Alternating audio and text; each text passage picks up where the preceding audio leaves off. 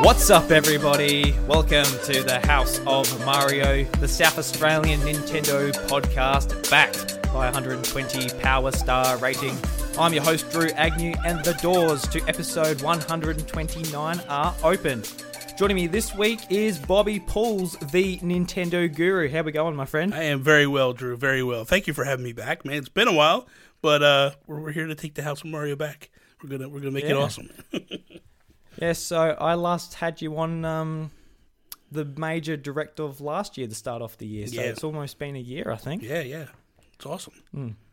It's too. So long. I- it's, I have to wait, wait, no, stop. It's Sorry. too long. it's way too long. We can't. It, it was. I can't need, wait. I need to have you And- on a couple more And times. here's the thing. This is what we got to do. Next time, I got to bring you my way. All right. So I got to bring you on something that I do, and then that Yeah, way we yeah. can, you know, I got, I got, you know, uh, uh, me. I'm very ugly. Okay, so whenever I can Oh. get a good looking chap to come on and, and raise my ratings, I'm all about it. So there you go.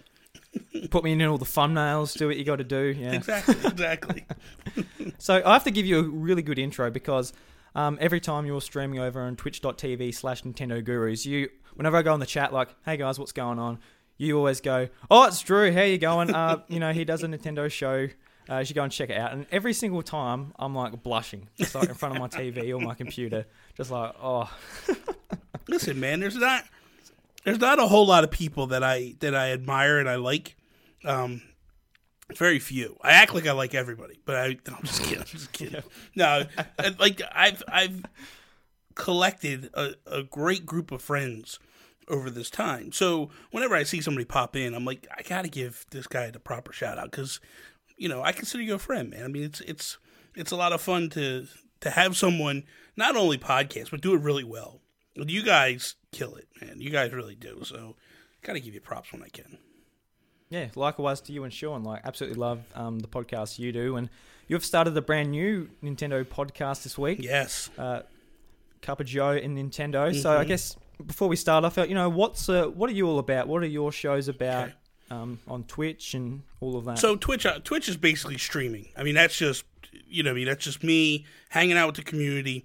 Monday, Wednesday, or Monday, Tuesday, Wednesday, Thursday, sometimes Saturday, um, just hanging out with the people that I that I consider to be friends, just playing some games, Nintendo games, and just having a good time. So that's basically what Twitch is.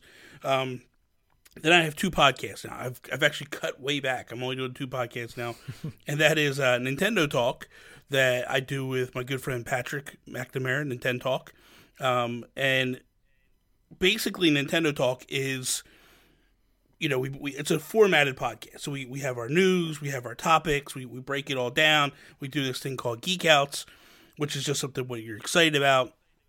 And then we did Sean and I we used to do a podcast called If We Ran Nintendo. We just shut it down this past week. Um, and it was a very I feel like a pretty successful podcast. It's been around for almost 4 years. But we just felt very uninspired. You know, when we started the podcast, we started it when the Wii U was basically dive bombing into the ground and not really doing that well. And it, it was very easy to have topics week in, week out, and no big deal to really just talk about things. But after four years, and the, the Switch is doing very well, we just felt like we needed to do something different. So we, we I had initially was going to do this show by myself. Uh, it was a, it was going to be a YouTube show that I was going to do, and I was like, I like the name A Cup of Joe and Nintendo, and so when Sean and I were kicking around ideas, we were like, we have a Patreon exclusive podcast as well called Yumi Capri, and during that, I was like, we should try to do something very similar to Yumi Capri. Like Yumi Capri is just basically we don't talk about any games, we just go. Uh, but we wanted to do something that was Nintendo centric because Sean, you know, he has the Xbox Drive, but he felt like doing a Nintendo podcast inspired him and pushed him to play more Nintendo games. So he wanted to continue down that, and I was like, okay. So I threw out, you know, a cup of Joe and Nintendo, and basically what the feel and the vibe is that we're trying to create is just two guys that are friends. They're just hanging out in a coffee shop, and we're not. He's in Canada. I'm in New Jersey, United States, and we're total different ends of the spectrum. So the idea was let's just give that feel and that vibe. Like we don't do like the whole hey what's up everybody blah, blah, blah. like we don't do that. we don't do anything. It's just real chill. We just start the conversation off as we're talking. Like the show starts as we're talking, and um, and even at the end, like when you would typically do like your, you know, check us out on on Twitch and Patreon and Twitter and all that stuff, and like that's all done by a pre-recorded a friend of mine. Uh, she she recorded it all for me, and so every week that's what we do. So we wanted to make it feel like a television show or something totally different than what the norm is. So that's where we're at with that stuff. Yeah, and like when when you first explained like uh, that if we ran Nintendo's going away, and you're saying like it's hard coming off topics, it made me think like yeah, that would be hard every week. Yeah. especially now that you know we're out of like the real dire situation we Yeah. were in you know five years ago. Yeah, exactly. Yeah, and with um, with with the new show just being so chill, and like, that's what I really enjoy about your podcast. Just you know, you and Sean are just uh, you just really very likable people. I was actually talking about it the other night with Seamus. Seamus Mullins was over, Oh, get out of here! Really? and, and and we we're talk we we're talking about all sorts of podcasts. We we're talking about Kinda Funny and all the shows we're talking about. And I said, oh well, you know, Bobby and Sean they actually started up a new podcast, and he hadn't heard of it yet. So um, I showed him. He's like, yeah, it's a really great idea that uh, yeah, that you're sort of going with uh, you know, what makes you guys special, and that's Yeah. just like your good friends Yes. catching up, talking about Nintendo Yeah. and having a good time because you know that's what uh, you know we're all about really like this Nintendo community just Exactly. uh, about loving Nintendo games and having a chat about them. Exactly. And I think the key to it all is we don't we we I mean we have a formatted show, but the idea is to make you feel like it's not formatted, that we're just sitting down natural, talking. Yeah. yeah. So it's just a natural conversation, which we are very good at doing. Him and I can really connect and click and have a good conversation. But the idea was, you know, we didn't want to do like we we do want to do news and topics and stuff, but we don't want it to be like okay, time for the news or anything like that. Like so that's that's the whole premise. Mm. And when you said that, like you know, this show is I'm looking at different segments and different um, you know, structure for this year, and like you know, I want I want to have like you know, this is the news and this is this Yeah, and this is that. But like when you put that in my head, I'm like, yeah, but I don't want to be like, okay, now it's the news or whatever. I'm gonna try and work on making it seem uh, more natural, Yeah. more of a natural transition. Yeah. Um, whether we'll get that this show, this episode, I don't know, but I'll, I'll work on it. I'll work on okay, it. Um, so I guess uh, you're playing Luigi's Mansion three on stream. You're playing the uh, Yeah. the multiplayer. Yeah, scare Um. Did you have much uh, experience playing that, or was that one of the first times you're playing it? Because like personally, I haven't even touched the multiplayer. Yeah. Just because whenever I jump into it, it's always the single player stuff. First time I ever played Scare Scraper. Um, it's a lot harder than I thought it was going to be. Um, and I, the idea is is that you get four people, uh, basically in a mansion, and you have five floors to clear, and each floor has a different tactical mission, like catch this many ghosts or collect this much money, and so I was playing tonight on stream with a bunch of people, and it is hard. Like I didn't think it was going to be that hard. The timer is very low. The timer's like three minutes, and it's basically no business. Like no no no BS. You got to get in, and it's all business. You got to go in and try to find what you got to find. But I enjoyed it, man. I thought it was a blast. You know, I, I liked it a lot. Yeah, because when they announced the DLC, like that, there's more stuff coming to the, the, the multiplayer stuff and the mini games. I sort of just like brushed it aside because I'm not interested in it Yeah, like r- that much, to be honest. yeah, But yeah, it would be it would be something I would be um, keen to give a little bit of a go. But yeah, I still um still got a lot to uh, sort of get all the gems and everything in the in the main story. I Yeah, feel like exactly. I just want to do that. I haven't even beat the main story yet. You know what I mean? Like I got pulled away pretty quickly um, from that game and started playing other stuff. So I, I definitely got to go back because I do want to beat Luigi's Mansion, but you know we'll see what happens. Yeah, I, I was a bit slow getting through it, and then uh, Pokemon came out, and that dominated, you know, the two months That, of my life. yeah, that's you're right, man. Pokemon, yeah, because Pokemon was like what three weeks later or whatever. Yeah, yeah, Sometimes the timing, like I really feel like Luigi's Mansion should have came out in the beginning of October. You know, it's a it's a like a Halloween type game, like a scary type, not scary, but you know what I mean, like you're ghost Yeah, hunting. yeah.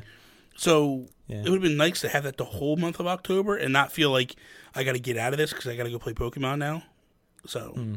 Yeah, it, it, ma- it makes sense for it to come out on Halloween, but at the same time, it'd be cooler if it came out to sort of like on the lead up to it yeah, to actually like get in the mood for it and Yeah. celebrate it that way. Exactly. So I feel like um, like, like when, when you're waiting for Christmas, for example, like most of the fun is the lead up to Christmas, all of the lights and everything. If everybody just put up their Christmas lights on Christmas Day, yeah, then that was it. Exactly. Then it's over. it's a waste. Like it's just there. Yeah. No, you're absolutely right. And that's what I felt the same thing should have been with Luigi's Mansion, not come out on Halloween. Like, uh, you know, and they did the same thing, I feel. They did the same thing to ARMS. They dropped ARMS, a month later, here comes Splatoon 2. And it's like, sometimes Nintendo are, they feel pretty dumb with their launching of games and how they do stuff like that. Like, I'm sure statistically they have their reasons behind it and they look at it statistically and go like, "Hey, this is a good time to put a game out." But like logistically, it just from a gamer standpoint, it just makes no sense to me because you get the game and then like you you know if you don't beat the game within two weeks, three weeks, like you have another game that you really want to play right on top of you, and I got you know. Pokemon, I, I enjoyed it, man. It, it really pulled me way away from Luigi's Mansion. So, we'll see. Yeah, because you you weren't typically a Pokemon player. Never played. Never. So okay, I played X and Y a little bit, very very little bit. Stopped playing it, and I was like, eh, not really a fan. Couldn't really figure out everything. Then Pokemon Go hit, and that really, man, like I started playing with friends and like running around and doing raids and, and just going to mm-hmm. different stuff and like it really sucked me in. And I was like, this is cool, but I like to have a story with it. So then Let's Go came out, and I bought that, and I got to like, I think the third gym, fourth gym, and I was like, this is kind of cool, man. But I didn't like the whole catch mechanic. Like I didn't like that you had to catch them like you do in, in Pokemon Go. Yep. Uh, and then, so I was like, okay, when Shield comes out, I'm going to give Shield a legitimate chance. Sword and Shield, I'm going to give it a legitimate chance and go after it. So I played Sword through the whole campaign, and uh, I loved it. I thought it was so good. You know, there was things I did. Oh, there's there, I have critiques about it. You know, what I mean, like there's things that weren't like blew me away, but like for a first time, really going in and beating it and playing, it, I was like, this is actually really good. You know, this is a lot of fun. Yeah, and that's really cool to hear too. Like you know, especially especially with uh, all of like the the controversy and all the stuff going around the game, Yeah. because it did turn out to be a really you know fun but flawed game. Yeah. But I'm really happy that uh, you know, someone like yourself could come into the game and. Um, finish it and really enjoy your time with it. Um, are you still playing it, or is it just finished and put into the, the pile I and moved on it. to the next thing? Or Well, because there's so much stuff to play right now, um, and a lot of my playtime is limited to streams, and that's not really true. I mean, you do have the raids you could do, and I had a blast doing the raids with the community. Um, I mean, maybe that's something I'll go back and do. I haven't completed the Pokedex, so I have to do that. Um, but I, you have to. yeah, I, well, you know, I mean, technically you don't have to. They did stop the whole "got to catch them all" thing, you know. Uh, but I do, I do want to go back. I want to play it because I feel like it's it's just really cool. It, what I so for me, and I think that people really got off the off into a tangent with the game itself, and they were looking at certain things and, and having issues with some stupid things with it. Um, but for me, I look at it and I go like the Wildlands. Like, dude, that was so amazing. Like to go out there and just kind of It like was, free yeah. flow and go where you want. Now, look, I'm not hundred percent on board with how they are. You know, where how like this patch has this type of Pokemon, this patch has these Pokemon. It would be kind of better if it was just random and sporadic. Just you know, I would prefer a game that's like that, like wide open like that, where you can just run where you want to go, and then like you have a map and you can kind of not like when you get into the map parts where it's like tunnel vision where it's like you got to go this way. It's very lineal. I liked it when it was open and I could run where I wanted to go and do what I wanted to do. So hopefully moving forward they start to dip into that way of playing than the way they did, you know, in this one. So we'll see. We'll see how it goes. But Yeah. so far, so good. Because like once you finish the game, you're pretty much just always in the wild area. That is where you spend all of your time. You barely go back to these routes, Yeah. and like from what they've shown of the DLC coming, you know, June and late year. Uh, you know that's all based around like a wild area type of Absolutely. mechanism. which I love. I lo- that's what has me excited for the DLC because I'm like, this is this is more of what I enjoyed with with Pokemon Shield or Sword. Um, same thing. Um, Yeah, so for me, that's what had me excited. That's what I enjoyed. So I was like, if I'm getting more of that, then I'm on board. And you know, so hmm. yeah. So you reckon you'll get the DLC? You oh, I'm definitely, I'm definitely. I didn't buy it Oh, yet, nice. but I'm definitely going to buy it. And I feel like here's the thing, like, I mean, I don't know if you're ready to talk about this or not, but like, um, I mean, are you ready to get into this, or or you want to? Are we holding for a second? Yeah, no, we can jump Okay. straight into it. Okay, so my thing is this: like with, you know, with the controversies that are going around, and people are all upset about it. As a non-Pokemon fan, I love what they're doing because what would we typically get right now? I, I, I mean, I'm not a Pokemon fan, but I pay attention enough to know, right? Hmm. So we got Sun and Moon, right?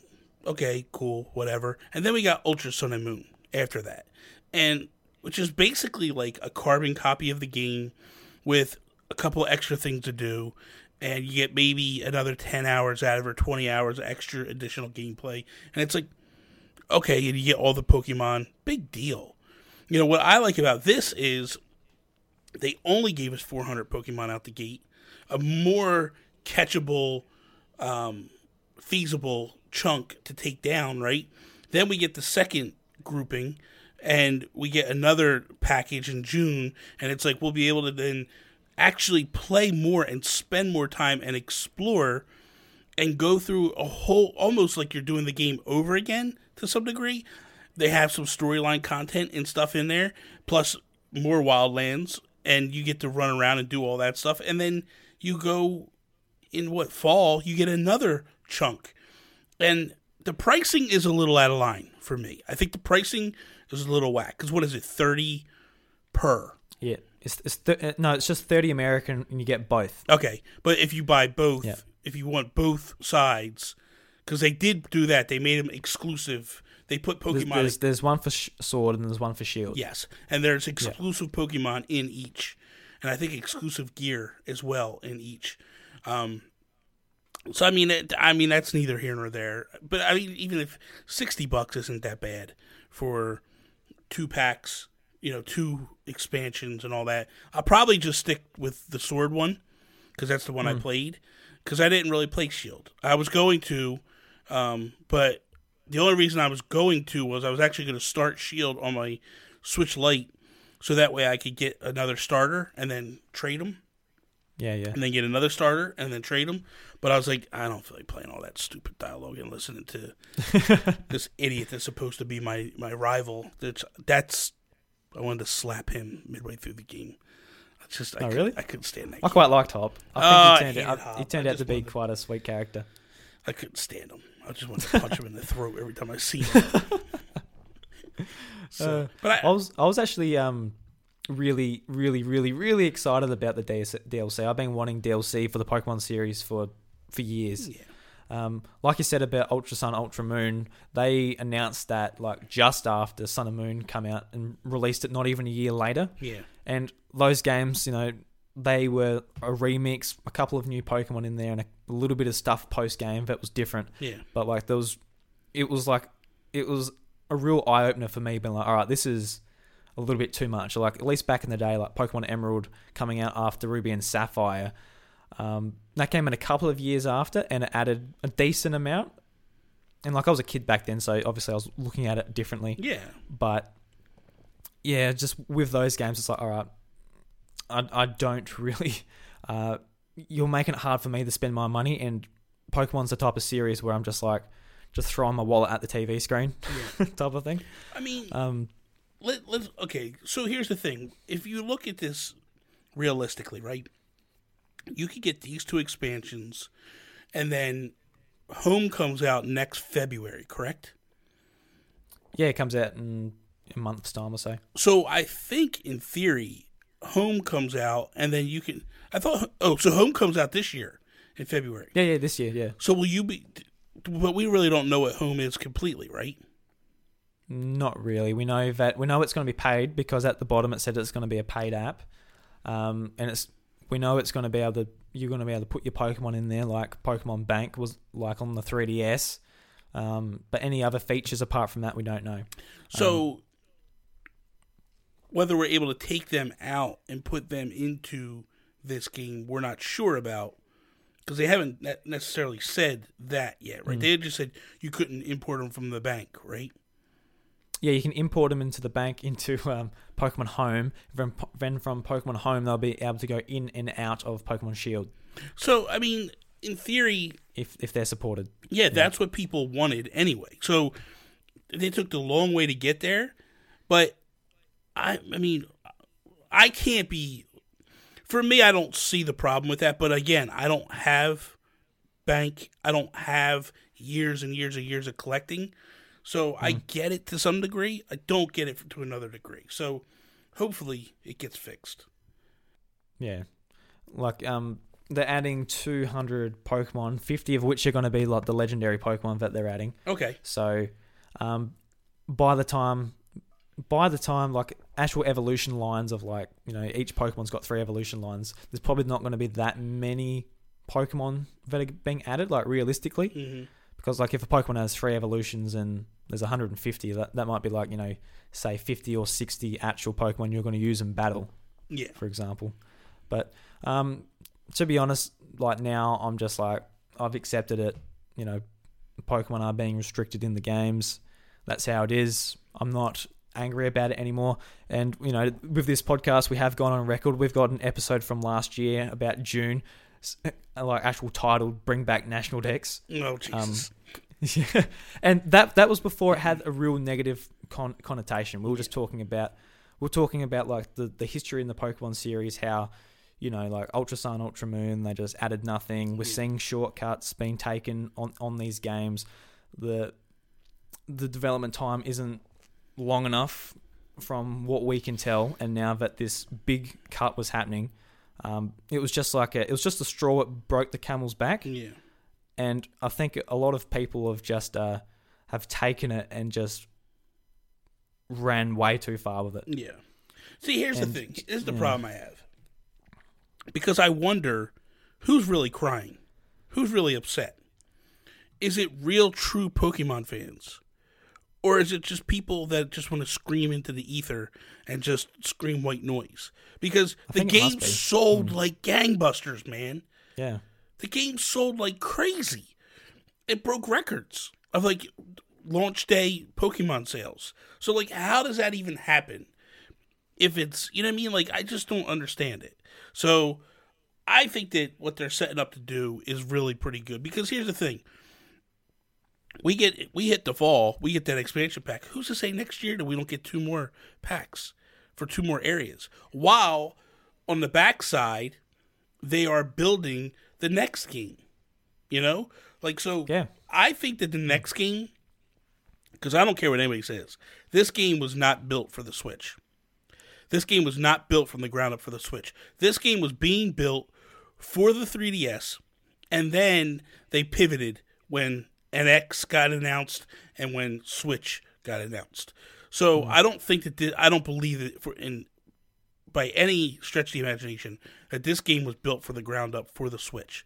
So my heart says the next version will probably be the version that people are really excited for. The one that they were hoping that we would get on this one. So we'll see. yeah. I I do think it was built for Switch, but it was using like 3DS, like the 3DS from uh, Sun and Moon assets and Engine, yeah, um, engine. Yeah, yeah, because you, you you can see like you know just the characters and everything are very similar. yeah. You got a little bit, you got a bit of a HD polish on these games, Yeah. but um, like with Sun and Moon, if, if if that's running in an emulator on PC, running at you know uh, 1080, it looks really nice. It looks like similar to Sword and Shield. okay, okay, Yeah, because there's like there's like um, texture packs and everything you can put on them, and just like if you like take away the shadows and that, like it just like looks real crisp and nice, similar to what Sword and Shield's doing. Um, but yeah, I'm I'm uh, I'm really happy with the games. They're not perfect, but I'm ecstatic that there's DLC that I can continue continue playing because I've put you know, 150 hours into these games. I put 50 hours into the game on the first weekend, and uh, like now it's getting to the point where I was like, all right, I would like a bit of a at least a scenery change, something Yeah. a bit different to look at, if anything. Yeah. So going to like a, I guess a, a, a beach setting and a, a snow setting, which is really cool actually. The snow setting because that's like basically like going up to Scotland from Yeah. the UK. Yeah. So that, that I really like that. I like the sort of just the world building and the new characters and everything, and looking forward to getting into it. It's gonna be fun. It's gonna be a Hmm. blast. Yeah, and uh, in that um, direct, they also talked about a Mystery Dungeon, a remake of the the very first one. Did you ever play the Mystery Dungeon series? Never, never. I again, Pokemon was not my thing. You know, I, Hmm. it basically for me it hit. I was at the age where it was like, if I was probably two years younger, I would have it would have sucked me in. But I was Hmm. just at that age where I was just like, man, this is too kiddie for me. I got to go the other way. You know, they had the cartoon on TV and all that stuff, and I was just like, yeah, no, no, no, no. And all the people I watched playing it were like real little kids, and I was like, I can't. I got to stay away from this. Yeah. So, you know, so I I distanced myself from it. So every game that came out that was Pokemon related, I just thought this is dumb. This is for kids. I'm not messing with it. And um and let's be honest, all video games for kids, so it is what it is. But yeah, at the end of the day, like I see people getting excited about this, but I have no nostalgia for it at all. So I will get the demo. I will try it. Uh, we'll see what happens. I might fall in love with it. Who knows? Mm. It's it's like pretty standard standard gameplay. You go through uh, dungeons which are randomly generated. And you've got to find the ladder and like battle Pokemon as you go through it. It's a for me, it's a really good like put something on the TV and just like go through a dungeon type of Mhm. game.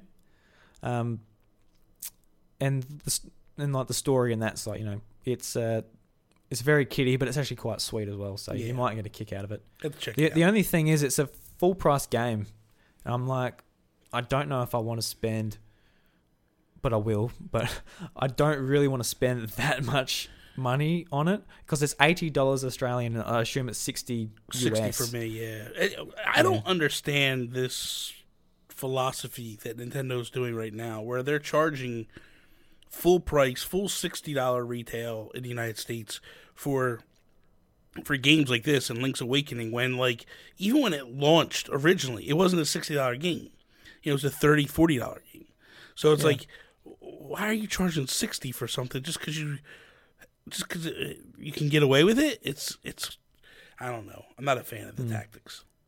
Yeah, like I think like for like uh, Link's Awakening, Kirby, uh, this uh, Mystery Dungeon remake, like forty dollars US would be like the perfect point for it because you know because they're you know they are I don't want to say lesser games, but you know just they're not up there with the AAA Nintendo games like you know even like Mario Kart or uh, Legend of Zelda Breath of the Wild. Like you know they're not up there with them. And I guess you could make the point, well, Breath of the Wild should be more, should be a hundred dollars or something like that, if that's the way you want to go. But yeah, I just like when I look at these games, like with Kirby, like I, I would have, I would have been keen just to jump into it, but for you know eighty Australian, I'm like, you know, no way. And that game, the sad thing about that game, because I did buy that, because you know, You did, I, all right. I did. You hate it. Kirby, don't you? I, That'll be the last one I buy. Anyway, I that game basically plays itself, man.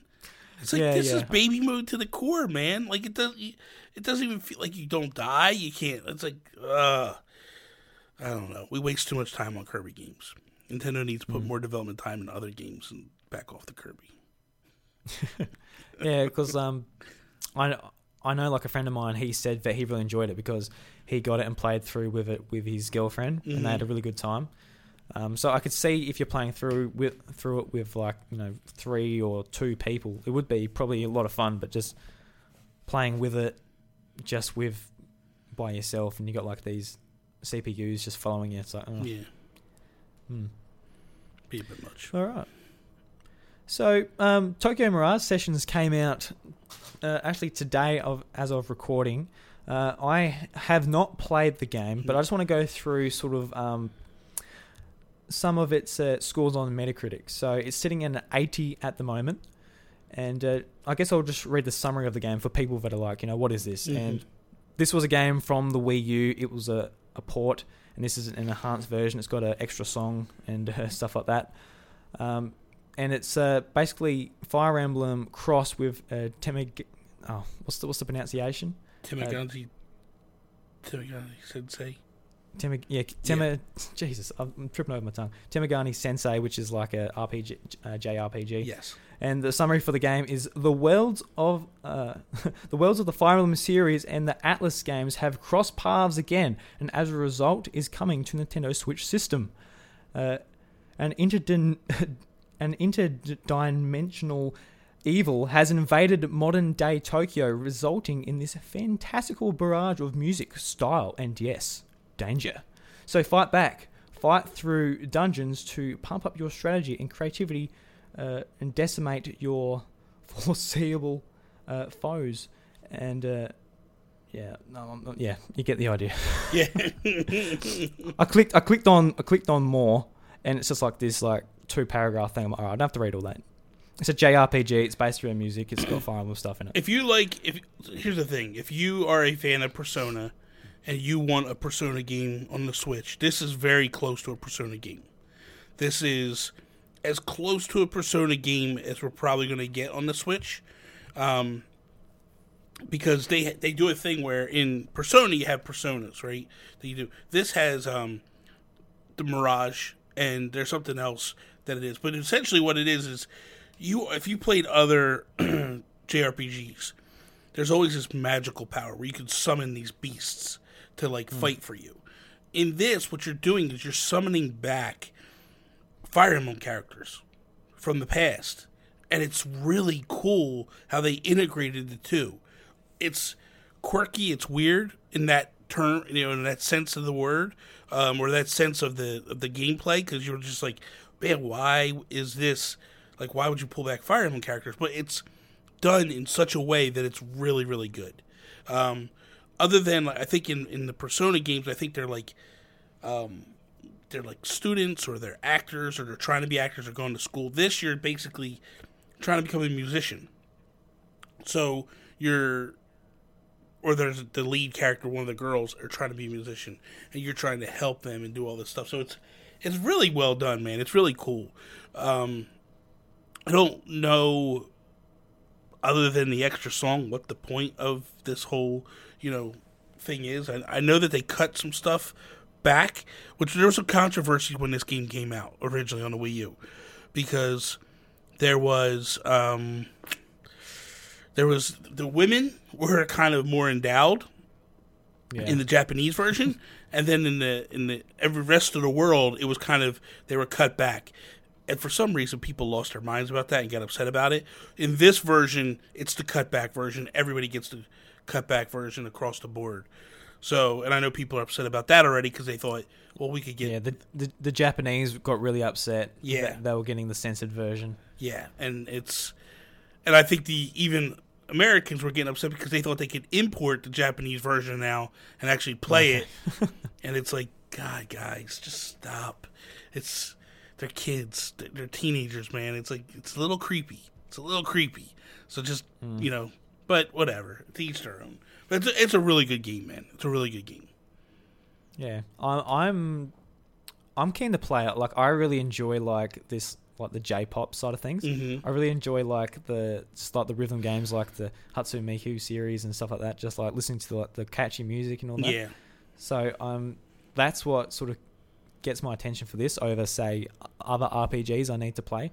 Like I've got like Dragon Quest Eleven and all this stuff just sitting in the background. yeah. And then there's this other one where I'm like, yeah, maybe um, might play this because there's some there's some fun music in there. Yeah, it is. There definitely is. I'm I'm sitting here now. I'm looking at my download time. I got. I, I've been downloading for a while now. I got another. Actually, only 27 minutes left, and the game will be downloaded. But for me, it's Thursday, so I will be able to play it till tomorrow or till midnight. So. Oh right, yeah, I, yeah. I have like another three hours before I can play it. Whatever, it's fine. Oh, I'll play it tomorrow. It, it- it's actually really funny. Like when I was watching um all the content leading up to Pokemon, everyone was making Australian accounts because we're the first Yeah. place in the world. Maybe New Zealand. I'm not sure Yeah. exactly what their time zone is either, but we're like one of the first places like to get stuff now that it's all digital. Because it never used to be like that. I remember when I was a kid, there used to be like a three month gap between US and um, like Australia. Like with the Game Boy Advance games, it's like Pokemon Fire Red, Leaf Green. They Yeah. were three months after the US. I did. Uh, the- I actually, I actually created a uh, Australian iTunes account so I could get Animal Crossing when that launched. Not nice. But then I, I got scared because they started like zapping accounts that did that, and I was like, so I, real quickly, right. I got rid of my account real fast because like they ain't getting me, man. I'm out. Like it's fine. I don't need to play this. So it was, it's it's funny. It's you're right. You're absolutely right. Can you download it and just like log off, then like go on to your normal? Um, no, it, would, or it wouldn't. It wouldn't carry over. Like you couldn't Right, play okay. it. You could, uh, but it just it was locking you out because it wasn't for some reason. It was weird. So who knows? Yeah, like Pocket Camp. I actually got into that for a little bit, but I sort of just dropped off of it because I just got bored. wasn't that good. It wasn't that good. It, it- I really, I really enjoy just like leveling up, just like talking to everyone, Yeah. doing the thing all the time, getting XP, just rinse and repeat. yeah, it was real. I mean, it's a mobile game. It's typical mobile game. Yeah. It wasn't enough to get you really excited, but whatever. Hmm. Yeah, yeah. I just play. I mainly just play Pokemon Go. That's my mobile game. I sort of really gotten back into that. It's a good game. um, lately because like I live in a small rural town, and when that game was like like early in its life, there was like not much to do in it. But now people have reached level forty, they can start like submitting Pokestops and gyms. yeah, So there's actually like a little bit more stuff to do, so you can actually play it properly now. yeah, that's the thing. When they first started, it was very wide open for gyms and stuff, and then people started submitting gyms, and it's they're all over the place now. So it's fun. Hmm. Do, you- do you play it all anymore, or you sort of Occasionally, off of it. me and my buddy, we go to we go to dinner sometimes. We go to a Ruby Two or a, uh Chili's. Chili's that's here, and nice? the Chili's is actually a a, a, a gym. So we'll sit there while we're in dinner, battling and fighting because we're both we're both yellow. So we're just fighting. Oh, and, and, Represent. I'm yellow as well. there you go, man. See, and uh, and we, you know, we we basically just will sit there for our dinner, defending the gym and fighting people off and stuff. It's fun. It's a blast. Mm. Yeah, like um, I just really, I really enjoy like the community days where like the shiny rates are up. I went out the other day and just like took my dog for a walk, and I was meant to, I was like said to myself, I'll go out for an hour. I ended up being out there for like three hours, just like walking around, and uh, I, I met some people that I've never met before in my own local town. Um, got added to a a, Facebook Oh, Group they're chat, the best, man. just like they're the best like because the- you can you can like cool. I, I was in one too, and I'd be driving home from work and just look real quick, and they're like, "Oh, there's a five star raid right around the corner," and I'd be like, "I'm on my way," and they'd wait for you. You get there, and there's a whole bunch of people. Boom! That's how I got Mewtwo. I got Mewtwo the last day that he was available, and I was like, "This is crazy, man. This is crazy." So it's, it's fun. Yeah, because it's, it's it's cool just to have like that little icebreaker because you're not going to go up to someone in the street and be like, "Hey, how you going?" Like yeah, they just they just look at you and go, "What the frig's wrong with you? exactly, go away." exactly. You're absolutely right. so, um, it was uh, early this morning for me. I think it was early this morning for you as well. yeah, it was nine o'clock uh, in the morning for me. Sakurai announced the new Smash character Mm-hmm. coming to Smash Ultimate. mm and that character is Byleth from Fire Emblem.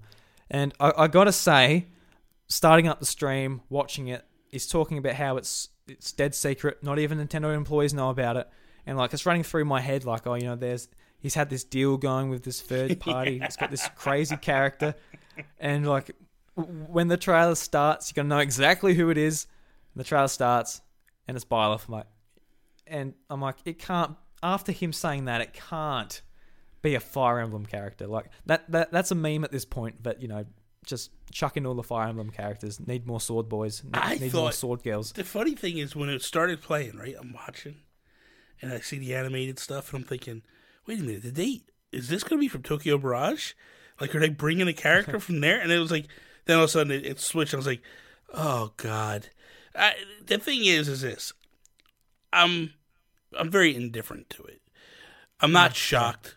You know what I mean? Like, I'm, I'm just at this point, like every single time a Fire Emblem character gets announced, like every single time a Fire Emblem game comes out, we get a character that, that shows up in Yeah. Smash.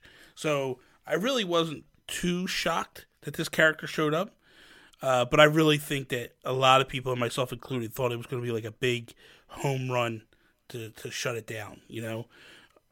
I think it's not so much, for me, it doesn't bother me as much because it's not the final character now. We are getting Yeah, six more through the year. But I, I could see why some people are a little frustrated. But I I tweeted about it earlier today, and I was just like, guys, just stop. Like the attacks, the the the calling Sakurai names, and just all the stupid stuff that was going on earlier today, and I just feel like this guy, man, damn near kills himself for you people. Like he tries to do everything he can for the community and tries to make them happy. And I don't feel like this was a Sakurai pick, obviously. I think this was a Nintendo saying like, "Hey, we want to put this character in there to promote the game." And uh who knows? But at the end of the day, you know, the guy like really busts his butt to, to balance the game, balance the characters, keep everything up to snuff. Like, dude, you're over hundred characters now. How in the world does this guy even find the time to like just create new characters and then balance them the way he does? It's crazy. Yeah, like I feel like with Fire Emblem Three Houses, it's one of the most important games on the Switch, especially for last year. So I remember talking about it with Bryce. Like we we do need a Three Houses character in Smash just to represent that game Yeah. because it's, it's one of the most important games in, in in the series and on the Switch. So Yeah. it makes sense that it's there. I just feel, yeah, I think people are just disappointed by the lead up. Like, they're all third party characters. We got Banjo Kazooie. We got, we got like it started off with Joker being like, what? Like just like scratching their heads. Like, is this what potential DLC can be in the future? Yeah. And just, uh, and I guess just naturally everyone sort of assumes like, all right, the last one, the biggest to last. Let's go. Yeah. Let's see what it is. Um, but yeah, but once he got into it, he's showing off the character, showing off like the different weapons. He's got all the weapons from all of the different different house leaders, and the character looks like a lot of fun. And it looks he looks a lot different to uh, other characters in the Fire Emblem series. He doesn't have a counter, and he's got like a, you know, he's down B. He's got like a real heavy weapon. Yeah. Um, he's got his sword, normal sword, which is like his his whip. Like he's he's got a really unique move set that will be a lot of fun to use. But I just yeah, just from like the, the fandom side of things, I can see why people are upset. But like you said though, I don't see why you would feel inclined to harass him. I don't. Yeah, like obviously that's that, that's what any sane per- person would say. Yeah. I, I would hope. Yeah. But if you're that passionate about the game, if you're that passionate a Nintendo fan, like I don't really get it. Like I, I love, I I won't say I love Fire Emblem. I really like Fire Emblem. Yeah. Um, so I'm I'm quite happy to see see the Yeah. character in there. But yeah, I wasn't a huge Three Houses fan. Um, I loved the game before it. Awakening, I, I enjoyed. Um, Mm. You know, but I just, I don't know. I, I I felt like this one was a little different. This one was a lot like a Persona type game. Um, so it took me a little bit out of the mix. It's not what I went in expecting. Um, a lot of chattiness, and I was just like, man, I just want to Yeah. go. I just want to go play the game. I want to go fight. I want to go battle, and I just felt like it was lacking in a lot of that. So I got to go back and play it because I only put a, I put a few hours in. And I just I couldn't get past all the the dialogue and all the running around and go talk to this person and go talk to that person. I was just like, dude, can I just go fight some people, man? Come on, let me go do this. So we'll it's see. funny because I I feel like the complete opposite. Because I I really like the aesthetic and everything in Fire Emblem. hmm but I just as much as I want to get into like the the grid based strategy, I'm just it it just doesn't do it for me as Mhm. much as I want it to. Like I've bought like multiple Fire Emblem games and I haven't gotten through any of them just because like it, it just doesn't scratch my itch like like a turn-based strategy like Pokemon or Yeah. Fire not Fire Emblem, um, Dragon Quest or something like that. That Mhm. really scratches my itch, Yeah, yeah. as it were. Um, but yeah, I love running around talking to people, getting to know the characters, doing little side quests, doing like the fishing, like all of that stuff. Absolutely Yeah. love it. The character building, um, and sort of when it comes to a battle, I sort of just want it to just, I just want to like press A, like get through it, then go back. So it, it, it is funny that like we're like complete opposites when it comes to That's that. That's crazy, right? Yeah, I guess they, I guess they knew what they were doing. They sold a lot of copies of it, so it it is what it is. mm. Yeah. It's one of the the best selling Switch games, which is really good to see for the series. Um, and they also brought in some new Mii Fighter costumes. Yes. So there's one for there's one for Cuphead, hmm uh, the Rabbids, uh, uh, Altair, uh, and various Mega Man games in there. Um, really excited by the Cuphead one. That looks really really cool. It actually looks like a character rather than just a costume. Yes, it, it feels like they're. I, man, though, I would, I would have loved Cuphead in this game. Like, I really feel like that's such a missed Mm. opportunity uh, for Nintendo. I feel like Nintendo really dropped the ball with all indie developers. Like, I feel like Shovel Knight should be in the game, not an assist trophy. Like, Shovel Yeah. Knight should have had a character, and uh, Rusty from SteamWorld Dig, he should be in there, or Dorothy from SteamWorld Dig too. Um, I feel like Cuphead should be in there, and I feel like they could really take advantage of the indie scene. But not only that, it would help elevate these indie teams, you know, and it would take them to another level. I mean, you think about it, right? You have developers like Yacht Club, like Image & Form, um, and you and you put those characters in a game like Smash, and it helps take that game and elevate it and sell more copies. That company is going to be with you through and through to the end of time, because they're going to be like, "Hey, you know what? Nintendo really hooked us up with this, so we're going to stay with we're going to stay Nintendo loyal for the, till the end of time." And I feel like it would have shored up some some deals with some companies that would have been like, "We're we're strictly Nintendo." And I know Yacht Club you know, they're not Yacht Club Image Form. They're not strictly Nintendo, but they're typically Nintendo first. So, but this would have been a nice way to get some exclusive stuff that just stayed with Nintendo over time. Um, but whatever, it is what it is. I, I just would have preferred to see if they could have found a way to put some of those characters in, um, especially with now because it's like, well, who else is there? You know, you're starting to hit that point where it's just like, I'm not sure we have many more characters left that you can actually. I mean, there's six. We know there's six more coming, but I don't know who the heck they could do. Yeah, I guess like with third parties, you've got like Rayman, you've Yeah. got Activision for Crash Bandicoot and Yeah. Spyro. Uh, like I dare say there's a fair few out there, but you know we've got Banjo Kazooie. That's the the one with a lot of um, Nintendo clout that everybody wanted. Yes, Um, you know, you got Cloud, which was a huge one representing Final Fantasy, which was was. Oof. home on Nintendo. Nobody saw that coming.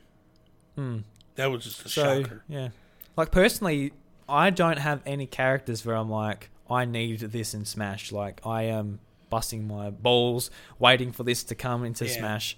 Um, it's sort of like, it's kind of like with um, what was what was the last fighter? I forgot what. It, Terry what was the Bogard? What- Yeah, Terry. Mhm. Um, when he, when he showed him off, like, oh, I I I don't have any feelings towards Terry yeah, but sort of in the video showing like all these mechanics and that, I'm like, oh well, he looks like a real fun character to play. yeah, So whatever Sakurai or Nintendo decide to put in the game, I'm I'm just open to whatever it is, just make it fun to make it fun to play. Don't yeah, don't make it boring, which uh, I've got no no uh, worries about at all. exactly. I'm with you there.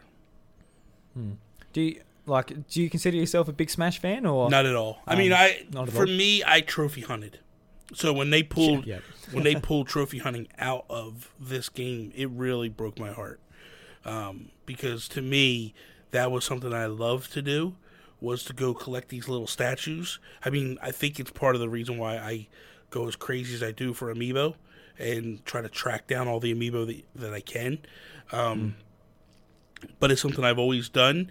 So when I played and they didn't put it in this game, I played for a while and then I just kind of lost interest because that was the thing that drove me to continue to keep going back and back and back and keep playing. And especially on the Wii U with the trophy cases they would have. And I would That's like, great, yeah. and I would look through and go like, "Oh, I got to get this Metroid one to fill this case. Let me go try to find it." And I would go play and find it, or go buy it, and whatever it was. And it just, I, I lost that with this because I'm not a good Smash player. I didn't start playing Smash until the Wii Brawl, and I know a lot of people hated that version. Uh, and then I did play it on the 3DS, which I liked. I played it on the Wii U, which I liked. Again, trophy hunting the whole time. So when it came to Smash on the on the Switch, I was like, okay, I'll give it a shot. I'll try it. I enjoyed it. I just suck, so I get smoked the whole time. You know, so it's just like this is not fun for me. Yeah. So that direct when Sakurai sort of said, "Oh yeah, there's no trophies in this. You know, we don't have enough resources to put into all the characters and all of this." You would have been pretty heartbroken, I would imagine. Yeah, exactly. Yeah. I mean, I, I was too. I sort of went, "Oh," and I don't really. I feel like if they just didn't do any new trophies and just put what was in the Wii U version into this, I would have been happy enough with that. Yeah, Like if they didn't make any new trophies, they just like, hey, uh, we, we're just putting from the Wii U version into this version, and you know, there's no new trophies. And maybe if they just like do them through updates after or whatever it is, I would have been would have been pretty happy with that. But yeah, because like with with the spirits, there's no like information on the games when the first game was. You know, he's the context of that character in that series. Like, there's none of that. yeah, exactly. So, I, yeah, yeah, I'm with you. I'm with you. Hmm. Yeah, because like I, I really love Smash. I love just the gameplay of it. It's one of those.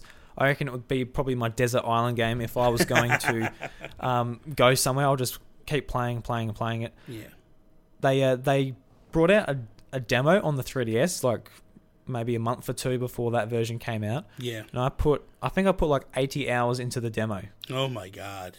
I just played it, played it, played it, played it, played it. It was like two minute matches. Like that's you didn't have a choice. You had choice of four characters, which was Link, Mario, Villager, or Mega Man. And I just played the crap out of it. It was Just- really good on the didn't stop. 3DS. It was Yeah, really it good on the 3DS. Yeah, I Yeah, like, like that the- a lot.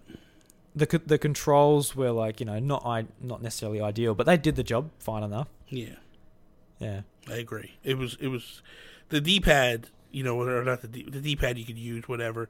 The the circle pad was okay, um, but I I had I had a blast playing on the, you know, it, was really good when you had the nub stick on the new 3DS. So that would be Yeah. like your your smash stick, and it was good. I liked it. yeah, that was really useful. Yeah, so I guess if you want, you'll probably have more fun just playing the 3DS version than just playing that, getting trophies, doing the Smash run. Yeah, yeah. The Wii U, I, I you know I enjoyed the Wii U, but I'm not hooking that thing back up. yeah. Yeah, I'm not hooking that thing back up. So it's it's done. Yeah. Mine mine is actually still plugged in. It's next to my like PS4 and Xbox One. Just I'm- still sitting there. I'm half tempted to plug it back in, but there's really not much to play on there anymore. You know, like Yeah.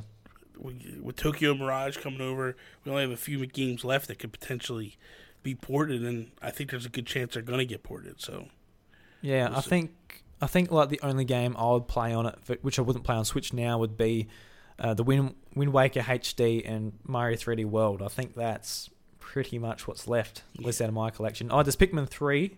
yes, Um, yeah, there's, there's there's a handful on there, but like the the bigger ones. Uh, I mean the only ones that are left for me that I would want to play are Pikmin three, 3D World, and the two Zelda games. You know, mm, uh, yeah, Twilight Princess as well. Twilight Princess and uh, oh my god, Wind Waker. Wind Waker. Yeah, yeah. They're the only they're the only four that really I go I gotta have. You know, but it, that's not enough for me to really get excited about. Yeah. Yes, poor Wii U. Um, it, it's funny in hindsight thinking about it because, like, oh, you're like, oh, you've got these good games on there, but man, it was rough. It was so rough. Like, a- as you would know, you did a podcast about trying to tell them what to do. So, yeah, yeah. Those some rough times, man. Uh, all right, let's uh, let's move into sort of the topic of the show. And for the show, I want to talk more about your sort of like your content creation and like you know how you got into it and sort of how you look at it, Mm-hmm. how it fits into your everyday life, and how you sort of. Uh, yeah, how, how, how you sort of do it. Yeah, yeah. I don't know what I'm trying to say. Yeah. Um, Um, I mean, for me, I mean, how I got into it. So, I was kind my at the time I was married when I got into it, and my wife was on YouTube and she was doing like um, home stuff. Like she was doing like hauls and like she'd go to Target and buy stuff and do a video haul on it, and then she'd do like all this like crafting stuff and she'd do videos on it. She kept saying to me like, "You should really do YouTube," and I was like, "I don't even know what I would Oh. do." And she's like, "No, you like I think you'd be really good at it." I'm like, "I don't know what I want to do it on. I have no idea." So then I used to collect statues, Batman statues. And I started to uh, say to her like I started watching people on YouTube and I was like, they do these unboxing things. Like I could do that stuff. That's simple, right? And so I started trying and did a video and I was like, oh man, this is just bad. This isn't for me. I can't do this. And then like she kept pushing, kept bringing it up, and then finally I was like, I'd really want a podcast. That's what I want to do. But I had no clue how to start a podcast. So I was like, well, a mini podcast is basically me talking to the camera about games and such.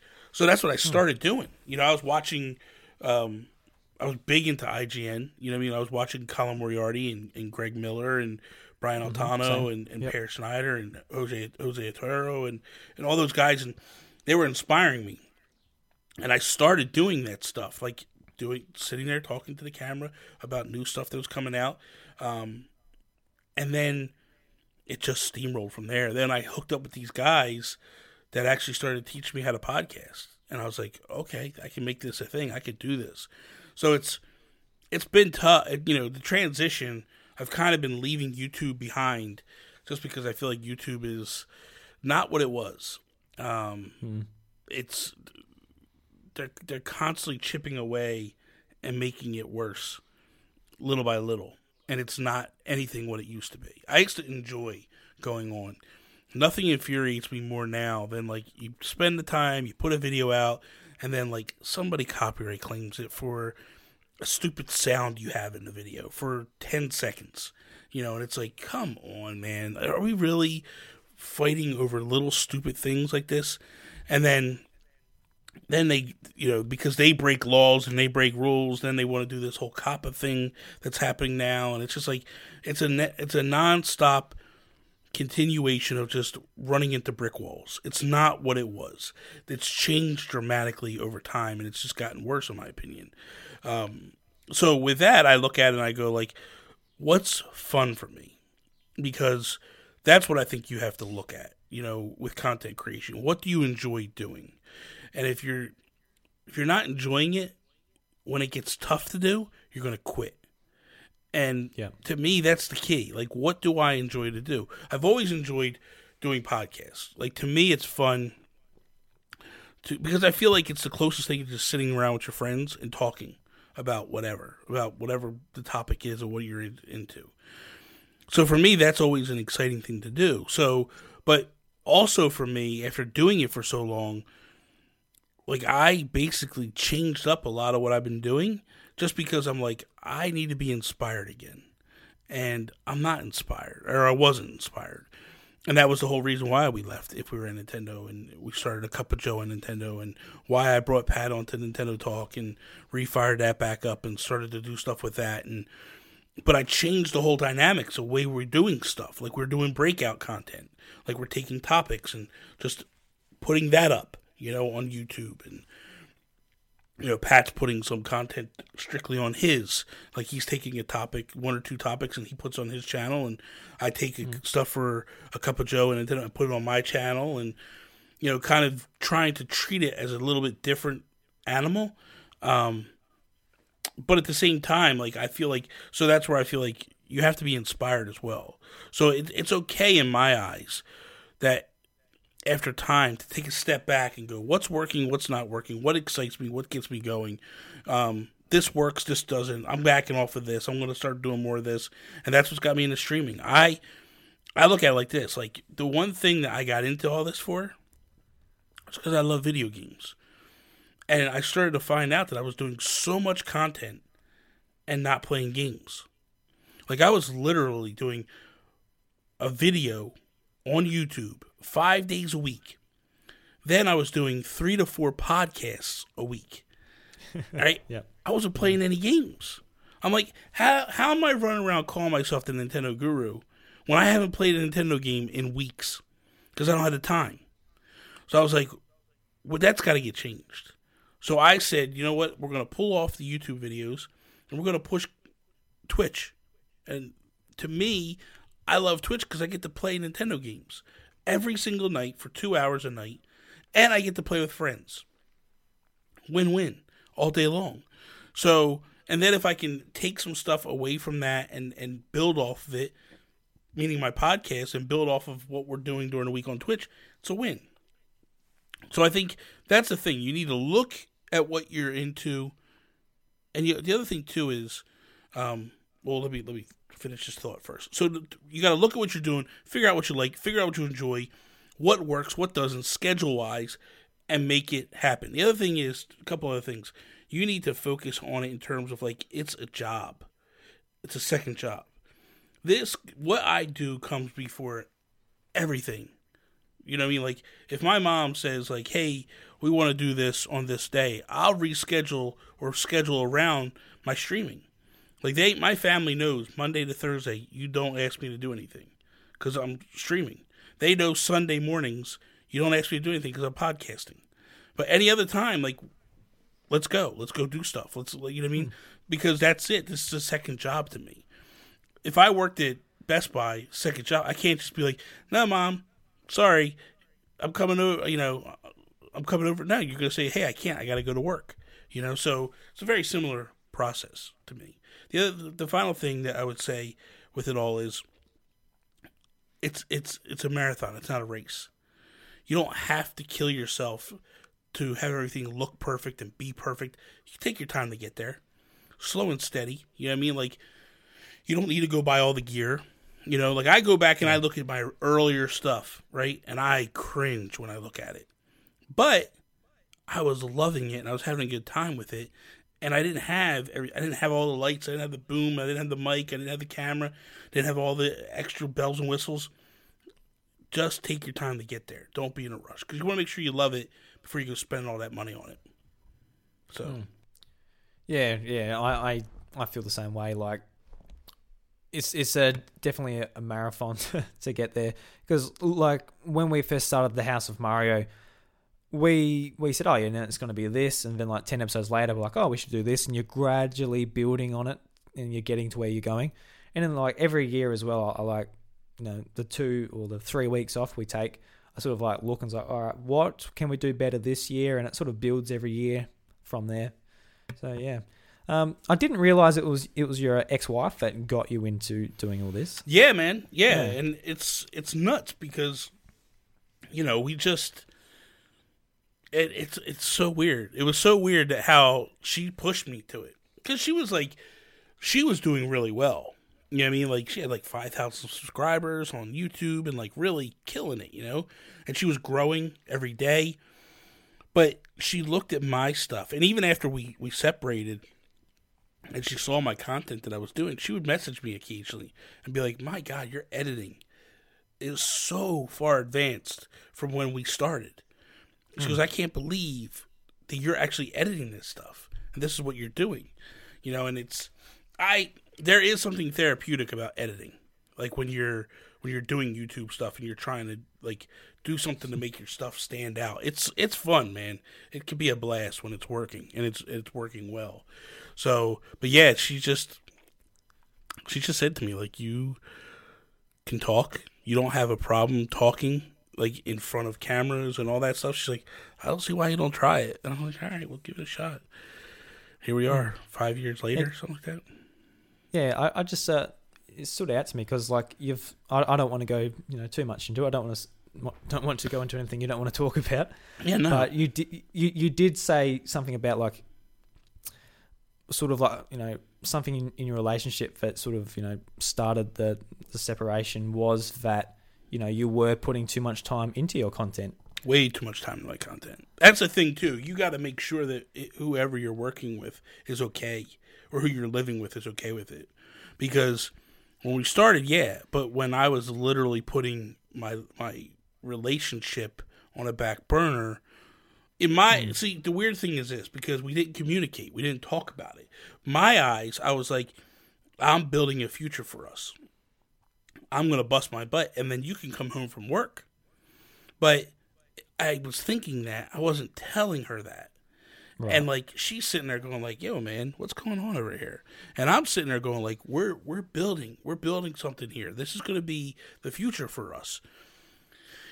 That wasn't the future she wanted. You know what I mean? And mm. and I didn't know until it was too late. You know, and it was just you know, the one thing that she said to me though when we did finally separate, she had said to me like, "You got to do me a favor. You got to make me a promise." I said, "What's that?"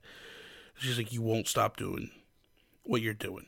And she's like, "Because mm-hmm. I really truly believe you're gonna blow up one day and do something that you really want to do." And she's like, "And I would hate to think that I stopped you from that because of breaking up with you." I will say this. Um, I feel like the content that I created when I was married, um, YouTube wise, was far better than when I got divorced. And because when at the time I could totally see where I was starting to build momentum and everything was starting to come together, but because I had drive and I had focus and I had a reason why I was doing it all it was real it becomes real easy to step back and go ah, i don't want to do it today because of this reason or that reason. Although i don't all, nine times out of ten like i'll come back and i'll record and i'll do what i want to do or i have to yeah. do but when you lose that why it becomes tough at times. And it's sometimes trying to recapture. Um, so yeah it it it definitely killed me a little bit but at the same time, like now I'm refocused, I'm reinvigorated. But it took me a while to see that, you know. So if I were to do it over again, I probably a would have communicated better with her what my plans were and what did she want, and make sure that she was on board with what I wanted.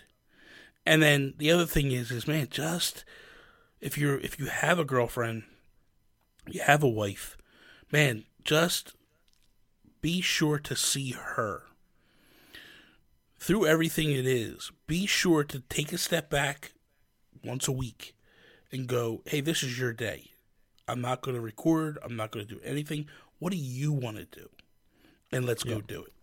Because that's probably my biggest mistake of it all. Where if I would have just stepped back and said, What do you want to do today? Let's go do something you want to do. Or let's go go to dinner or let's go to a movie or let's go to a park or let's go do something. And it wasn't happening. You know it wasn't it ultimately it wasn't happening. And so i i wholeheartedly blame myself for the relationship spiraling and going out of control. But that's you know you live you learn you know and it, it is what it is. There's nothing you can do about it. Hmm. and like i feel like that's really good advice. Like like you know i i know I think I know what you felt like. Just like, all right, you know, I want, I've got these two podcasts. I want them to improve. This, like, you're spending time thinking about that, executing it. You got your Twitch stream, YouTube, like all of that. You know, that takes a lot of time out of your yeah, week. Yeah. And like when when you're dedicated to like just like I want I you know I want this I want this to be my thing I want this to be successful. Yeah. Um, you know, you do lose sight of that, and you take things for granted. And um, yeah, like I try to keep that in mind. Like you know, with myself and my girlfriend, like you know, she's busy. She's you know got, got her business during the day, and we've got the time at night. And usually, my time at night after work is the time I can record podcasts and can do that type yeah, of thing. Yeah. So, yeah, it's definitely something to keep in mind. Uh, like for like anyone out there that's you know really driven to do this type of thing. Yeah, I think the thing too is is as as crazy as it sounds or whatever, it's just you got to stay humbled and you got to stay focused on the things that are important. when you're looking at things and you're going like, oh man, it would be so good to just be able to do this and not have to listen to somebody want to go do something else. That's all well and good in your head, but when you're alone, it's not the best of things. You know what I mean? Like you would rather Yeah. be with somebody than not with somebody. And I think you need to look at that and stay focused to where you are and not really pull back too much from that person. Like that person is there for a reason. You pick that person for a reason.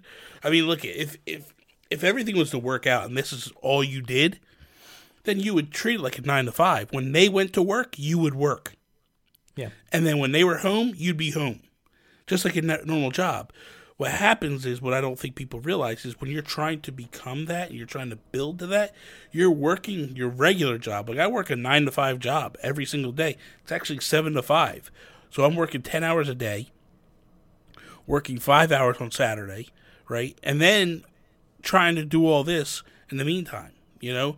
And it's hmm. like, that's why I say, like, if you're not enjoying this, you're not having fun, get away from it. Like, if you don't love it, if you don't love the microphone, if you don't love the camera, or you're excited to come back and do it, it's not for you. Or it's time to walk away. And I think Yeah. that you have to pay attention. As much as it is where you have to pay attention to the details to get there, you have to also pay attention to the details when it's time to walk away. And if you're not loving it, it's time to walk away.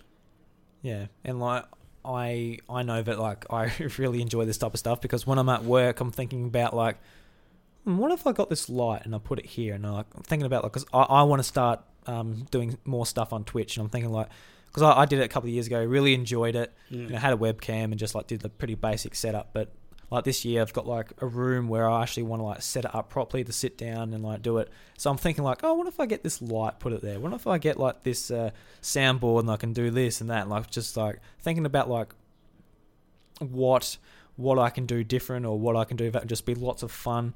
Yeah. And like you know, that's just going through my head all the time. Like, you know, oh, should I get this person on the podcast? Should I uh, do this segment? Like it's just always in your head. And when you get home, you're like, all right, I want to do this. I'm excited. I've been thinking about it all day. Open up the computer, and uh, yeah, but I guess yeah, you've got to sort of um, be considerate of uh, you know other people as well Exactly. Exactly. in your life. Yeah. Absolutely. Yeah. So, apart from like Twitch, where like you really enjoy being able to just like you know, it gives you like a designated time to be able to play games and like hang out with your friends and that. Is there is there anything else like you like absolutely love about just making content on Twitch? Um, I mean, dude, when you have good nights and people are there, and you, because the way it is for for those who don't know, uh, when you're streaming on Twitch, you have a back end where you you're looking at all the numbers, and you see your camera, you see what the people see, you have the chat, you see all the different things, but you're like you can see how many people are there, and all that stuff, and I think what's got me excited now is as I'm moving forward, um, my numbers are slowly starting to increase. So when I'm playing a game and you're like you're you're doing the game, you're playing, you're doing your thing, and then you look down at the number and you go, "Oh, there's five people there. Good, good, good." And you keep playing, and then you look back down and you go, "Holy cow, there's ten people here."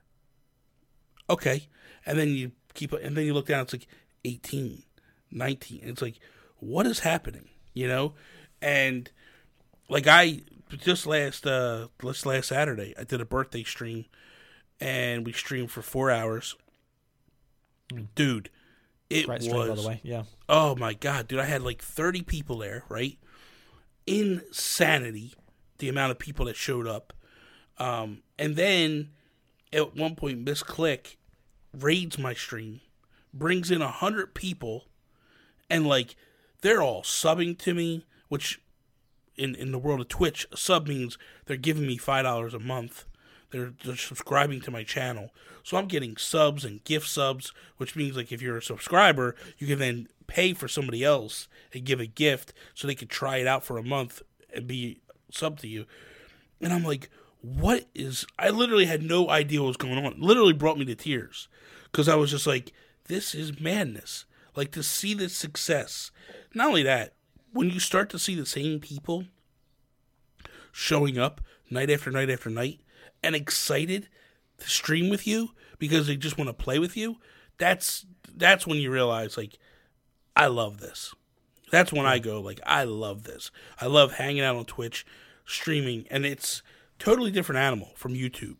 YouTube is very it's a rush to get the content out. Then you got to make some stupid clickbait topic to get people to come check out your video. And then Yep. nobody comes and checks it out, or a bunch of people check it out and they're yelling at you in the comments and you're fighting. And it's like a different battle every single day. And it's like, I'm so tired of that rat race that to do this and just play games and have a good time with friends, it's it's fantastic, man. Yeah, like when I'm in your chat, like I'm always seeing the same people. Yeah. Seeing like Joey Splats, Yep. uh, Blend Explosion, like you're seeing like all the same guys, and it's like it it is it is it's nice from like my point of view too, like coming in, like seeing like the same people and um, just being able like to be familiar and be able to like chat with people. It's really cool. Yeah. nice sense of uh, community and um, like what you said about the numbers as well. Like you said, like oh, it's good seeing like the numbers go up, but it also works the the other way too. Like oh, I've got five people. Yeah, it does. I've got It three does. people. It It's does work the same way. But you know what though? It also if you if you're conscious of it and you're watching, it tells you what works and what doesn't work. If Yeah. if you if you're conscious to it and you're paying attention, if you're doing stuff on camera or on, on the games or whatever, and you're seeing the numbers dipping, they're leaving for a reason. Obviously, you're doing something they're not happy about. Now, don't get me wrong. There's times when people just they got to go. They got to do stuff. You know what I mean? But you got to be, and that's where you have to be conscious of like, well, okay, people are. This guy's going to dinner. This guy's got this to do tonight. But at least they Yeah. showed up. You know.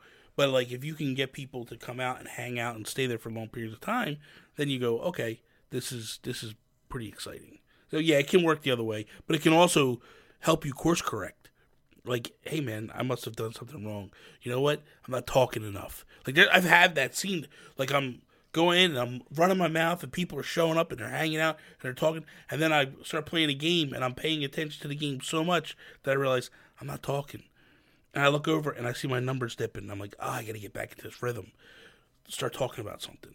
So, Yeah, you know, because you got to think about it like someone like jumping in, clicking on your name, your stream pops up, and it's just like you know you sitting there, you're playing say Splatoon, whatever it yeah, is. yeah, And people go, "Oh yeah, no, he doesn't seem to be talking much," and they go out, go to someone else who is Yeah. talking and engaging with the chat. yeah, So, yeah, something to keep in mind. yeah, definitely, definitely. Yeah. So with like you do you do your Twitch, YouTube, and podcasts, and you all sort of you tie it sort of all into one with your Patreon. You do uh, you me and Capri Mm-hmm. with uh, Sean Capri, your partner Yes. on a Cuppa Joe and Nintendo. yes. Um, so how do you guys sort of approach your Patreon? Like we have a Patreon as well, and uh, I guess uh, we sort of approach our Patreon just like trying to give back as much as possible to the people that do enjoy our content, and also obviously try and you know raise some money to be able to like do things like traveling, upgrading gear, just like you know all the boring stuff, pay fees mainly, Yeah, yeah, um, SoundCloud or whatever it is. yeah wherever you're at. Yeah. Um, Yeah, for me, I guess the way I approach it is, I mean, dude, I never want to do a Patreon. Never even cared about it. Just like I don't want to do this. I don't. I don't have time for this. I don't want to mess with it. I don't want to feel obligated to owe people stuff. And people just started coming up or like uh, reaching out to Sean, reaching out to me, and just like, hey man, I want to. I want to help. I want to give you money. How do I help you do or pay for some of the stuff? And they were like, "Do you have a Patreon?" And I'm like, "No." And then finally, like one day, we, me and him went to each other and we're just like, "Dude, I'm thinking about starting a Patreon because there's so many people that want to give me money to help pay for a lot of the stuff that I do. Um, what do you?" And Sean was like, uh, "Same, like the same," and he was like, do you want to merge? And we're like, yeah, let's just merge together, do something together. And um and that's what we did. And and but ultimately I, guess the idea is it's a way to pay respects to some of your most loyal fans. Um but the one thing I learned honestly about Patreon is the people that that follow me on Patreon are totally different than the people that follow me on Twitch and they're totally different than the people that follow me on YouTube. They're all different animals, and they got to be treated differently across the board.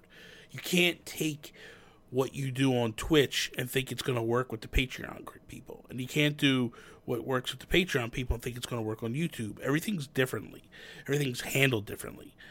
Um, but the idea is to try to give what you can. Um, the main thing for me is I try not to. I don't like locking stuff behind paywalls. I kind of hate that. Um, so one of the main things was was like, listen, let's let's try not to lock stuff behind paywalls. Like you can, so we kind of pulled away from that. The only thing we do that is locked behind a paywall is Yumi Capri, the podcast, and Sean has a podcast as well that he does the Pants Patreon podcast that he does. But those two yeah. things are the one, the two things that are basically locked behind a paywall. But for me, I don't like that because I don't like to feel like I have to give you money in order to find to see what you're doing. So, and I know there's people out there that do do that, and that's fine. If that's what you believe you want to do, and that's how you want to work it, then every, I, that's the beauty of Patreon. Everybody can do it the way they want to do it, and some people are successful with it, and some aren't. And some people find success doing something differently than the way I do it, and I find more success than people that do it the other way. And, um, but for me, it's like I just want to be able to give something. So, like giving them the content early access, I like doing that. Um, I feel like that's a good way to pay people back um, for being a loyal supporter. But that's the main thing behind Patreon for me. Is like, how can I do something nice or extra for the people that really love and support us and show up to all the streams and show up to all the podcasts and all that? And how do you do that? And that was the whole aspect behind it. Like, how do we take it a step further to do something nice for people? Because that's my thing. I, I, I don't I I like to try to do stuff for people where I can and help people where I can. Um, I've always kind of been that way since I've been doing content creating. Um, mm. If I can give away something, I'll give it away wherever I can. When I was heavy into collecting amiibo, when the craze was going, if I saw ones that were rare, I'd grab them and then like reach out to the community and be like, "Hey, man, who needs this?" And I never charge people for anything. I always just give it away because that's not my belief. I'm not here to make money off your backs. You know what I mean? Like your support means the world to me. This is the way that I can give you back and show you thank you for that. So I've given away so many amiibo. I've given away so many eShop cards. I've given away so many Nintendo Online. You know, and and but that's just something that I do, and I, I it's a way for me to also get up close and personal with some of my what I consider to be friends. I don't like the word fans. I don't like any of that stuff. And, and I consider the people that support me more like friends and family. You know, yeah, like yeah. the people that know me, like I'm me. When I I'm no different when I turn on the camera to stream on Twitch as I am when you talk to me in a DM on on Facebook or on Twitter or wherever or when you podcast with me and when whatever. So I feel like I'm the same person across the board always. That's just me and what you see is what you get. And I think that's what's always been helped me to be successful in all that I do is just try to be genuine. Just try to be the best version of you at all times. Not gonna be perfect. You're gonna mess up sometimes. You're gonna say stuff that you shouldn't say and do stuff you shouldn't do. But at the end of the day, just try to be the best version of yourself that you can be. And I think if you do that, everything else will just fall into line. It's definitely a yeah set up to to be that way with like um just on on Patreon like say like a we we can do like a little bit extra. Like what you said about the paywall I do like I do agree with that. But like since we set up our Patreon we're sort of like oh what can we do extra for say like you know the handful of people that have decided to come here and sort of the I guess not the easiest way for that is like you know exclusive content but at the same time, that is definitely the way where you know you get the best bang for your buck. Yeah. Essentially. Yeah. yeah. I agree. I agree. Yeah, and like what what you're saying about like you know being being genuine, like you know that that's what podcasts and listening to podcasts is all about. Like it, it's funny, like you know I've been listening to you on your podcasts, you know, for a couple of years plus now, and you know, I I feel like you know, I know you pretty well, even though I've only you know talked to you in person or not in person, but um, you know, face to face yeah, or yeah. screen to screen. Mhm. Um, a couple of times now. Like it, it just, if yeah, it's uh, it gives that more personal connection. So you got to remember that. So if you're if you're not being genuine, and you know people don't have anything to any reason to listen to. to you. Exactly. Exactly. Mm. All right. Uh, was there anything else you want to touch on about your content creation before I let you go? Or I think we got it I all. think, it, I think I we think, got it I think I all. do. Yeah. Well, we'll leave it there then, Bobby. Thank, you Thank you. very much for coming on the show. Thank you, man. Thank you very much. It's a lot of fun. Drew, man, thank you for having me. Seriously, and it, it's always a good time talking to you. It's an honor to be here. It really, I love the name of the show. I love the show. You guys do a fantastic job with it. Um, just stay away from Seamus Mullins a little bit more in your life, and, and everything will be better. You'll be happier for it. Oh, tell me about it. He that that boy drives me nuts. I tell you what. I love Seamus. I love Seamus. He's a good guy. I'll, So- I'll clip this out and send it to him. See what Yeah. he has say about that. Um, and I, I got through without a cough too. There you go, So- man. Good stuff. Don't have to edit that out. Thank God. That's good. I've had it had it tickling in the back of my throat the whole time. Um, but now I when when we hit hit the stop button, I can cough my guts up. There you go. That's a good thing. All right, guys. Thank you very much for listening to the House of Mario, episode 129. Uh, if you enjoy the show, you can help us out by doing some of these things. You can subscribe on your podcast player of choice. You can set the House of Mario to auto download so you never miss an episode. Uh, I've got a list here which uh, didn't come up. I've got it written down, Bob, because you know I forget these things. It, Um, it happens. You, you can leave an iTunes review. Uh, you can suggest us to uh, your fellow Nintendo nerd friends in person or via, via social media. And you can go and check out patreon.com slash iDruby for the perks and rewards over there. Bobby, where can people find your content? Uh, you can find me on Instagram, Twitter at Nintendo Gurus. Find me on YouTube, Nintendo Guru, and on uh, Twitch.tv slash Nintendo Gurus. All right, and you can find all of those links in the show notes below. And uh, Nintendo Jukebox this week is a Fire Emblem Three Houses theme remix via Vetrom. And uh, until next week, the doors to the House of Mario are closed.